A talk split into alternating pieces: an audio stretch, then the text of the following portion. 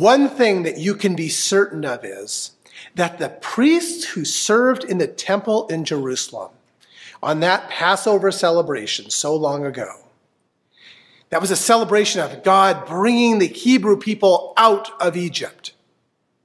One thing that is certain is that every priest knew the first of the Ten Commandments. I am the Lord your God who brought you out of Egypt, out of the house of slavery. You must have no other gods before me. No other gods. Zero other gods. That commandment number one. This was a, a problem with the Romans. The empire proclaimed that Caesar, the, the emperor, was the Son of God. In fact, it was written on all of the money, sort of like how we print in God we trust on our money. On all of the money, it was, print, it was printed Caesar, Son of God. Here's a, here's a picture of an ancient Roman coin.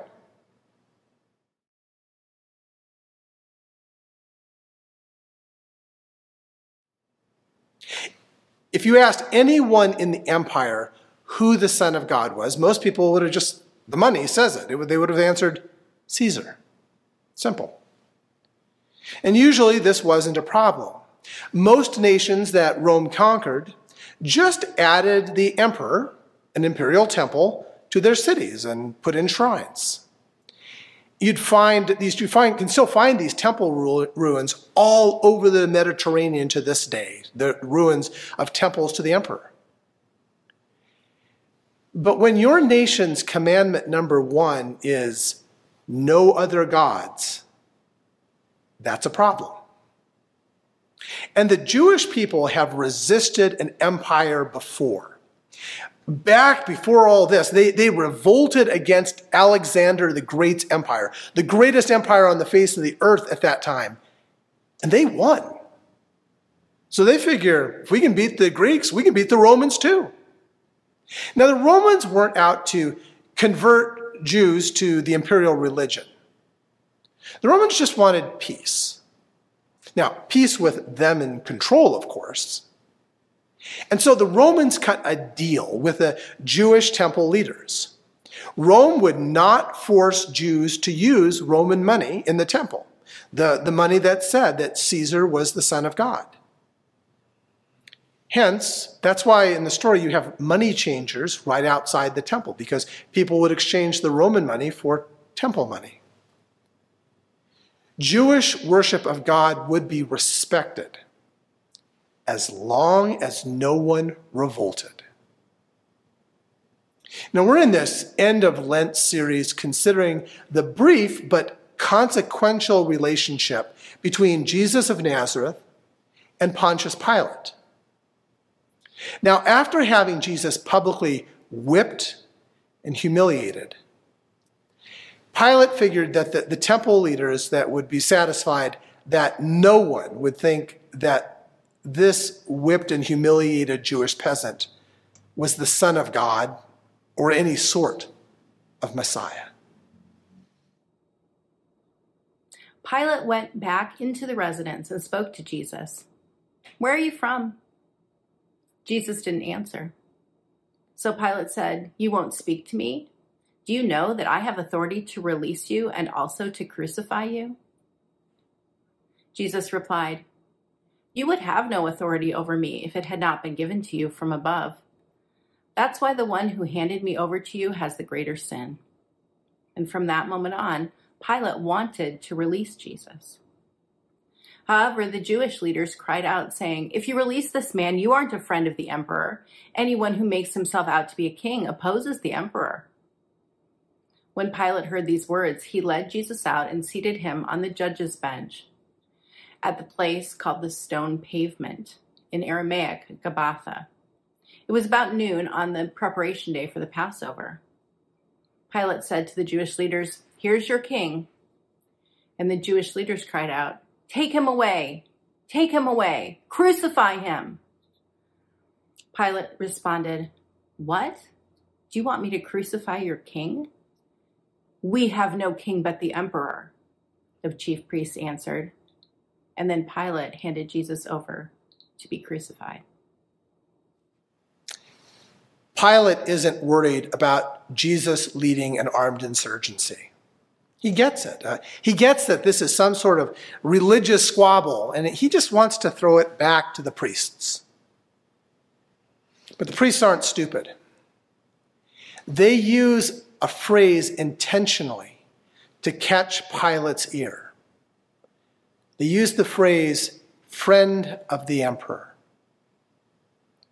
I mentioned last week that the reason that Pontius Pilate was assigned as prefect of Judea was because of his political patron, a man named Lucius Sejanus.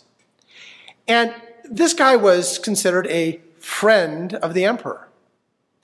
And that was a fra- phrase that meant that you had sway in the empire. So much that when Emperor Tiberius left Rome for a while, he left Sejanus as the chief administrator of the entire empire. Sejanus had power, sway.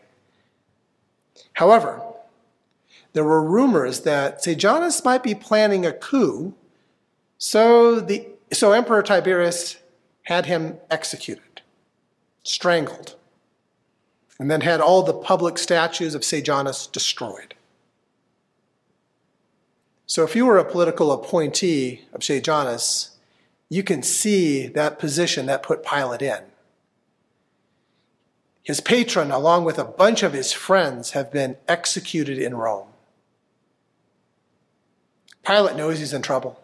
And now he has these priests out there saying that if he doesn't execute Jesus, then he's no friend of the empire. It's a trap. It's all a political trap. And I don't doubt that some of the Jewish temple leaders are convinced that it would be better to have Jesus put down than to risk his movement from continuing. They have concluded that the best path to keep the peace with Rome is without Jesus. So they yell something out. They yell out, We have no king except the emperor. No king but the Son of God known as Caesar. How does a temple priest become so compromised that they accept the Son of God, Tiberius Caesar, as king. How do any of us become what we hate? It's the actor and director Asia Argento, who was a leader in the Me Too movement and who called out Harvey Weinstein for sexually assaulting her back in the 1990s, and then was revealed to have herself molested a teen actor in 2013 and then paid him to be quiet about it. It's about government officials who condemn attacks and invasion across national borders, but have been okay with decades of routine drone strikes into Yemen. It's every abused person who goes on to continue that abuse themselves. It's the guy Jason who told me how, after years of him and his friends being bullied in high school, how they laughed on graduation night as a bully who was giving the valedictorian speech publicly made fun of a very embarrassing moment of one of Jason's friends. And Jason just laughed at it as his friend sat in shame. For years, Jason has replayed that moment and he wishes he could change it. Every one of us, every one of us likes to think that we're incapable of being the villain. That on the whole, we're mostly a good person. And I'm sure that's exactly what the temple priests thought. The truth is that we're all caught up in this, in this mess. And there are feel good messages that tell us that our potential for good is greater than we can imagine. And that's true. It's also true that we have darkness inside of us that we try to hide or we try to pretend doesn't exist. All of us can become exactly what we hate. When we hate something, our anger, our fear of seeing our own darkness, it leads us into the temptation of self delusion, to actually becoming what we hate. The energy that we put into hate, hate it traps us. Jesus taught, You have heard that it was said, You must love your neighbor and hate your enemy. But I say to you, love your enemies and pray for those who harass you. I could go on. Jesus again and again taught that love is more powerful than hate. Jesus knew that the antidote to the poisonous trap was to love and pray for the bullies, the abusers. His way of living freely forgives because without forgiveness, none of us can be free of the trap of becoming what we hate. Pilate was trapped in a cycle of imperial power, fear, and revenge. And the temple priests were trapped by their anger and fear and suspicion of a man named Jesus who had been called the Son of God, to the point that they would actually go to claim another Son of God in the emperor, even though they knew that was wrong, that it was in violation of commandment number one. They became what they hated. What is or has threatened to trap you? What do you hate? What makes you angry? Own it.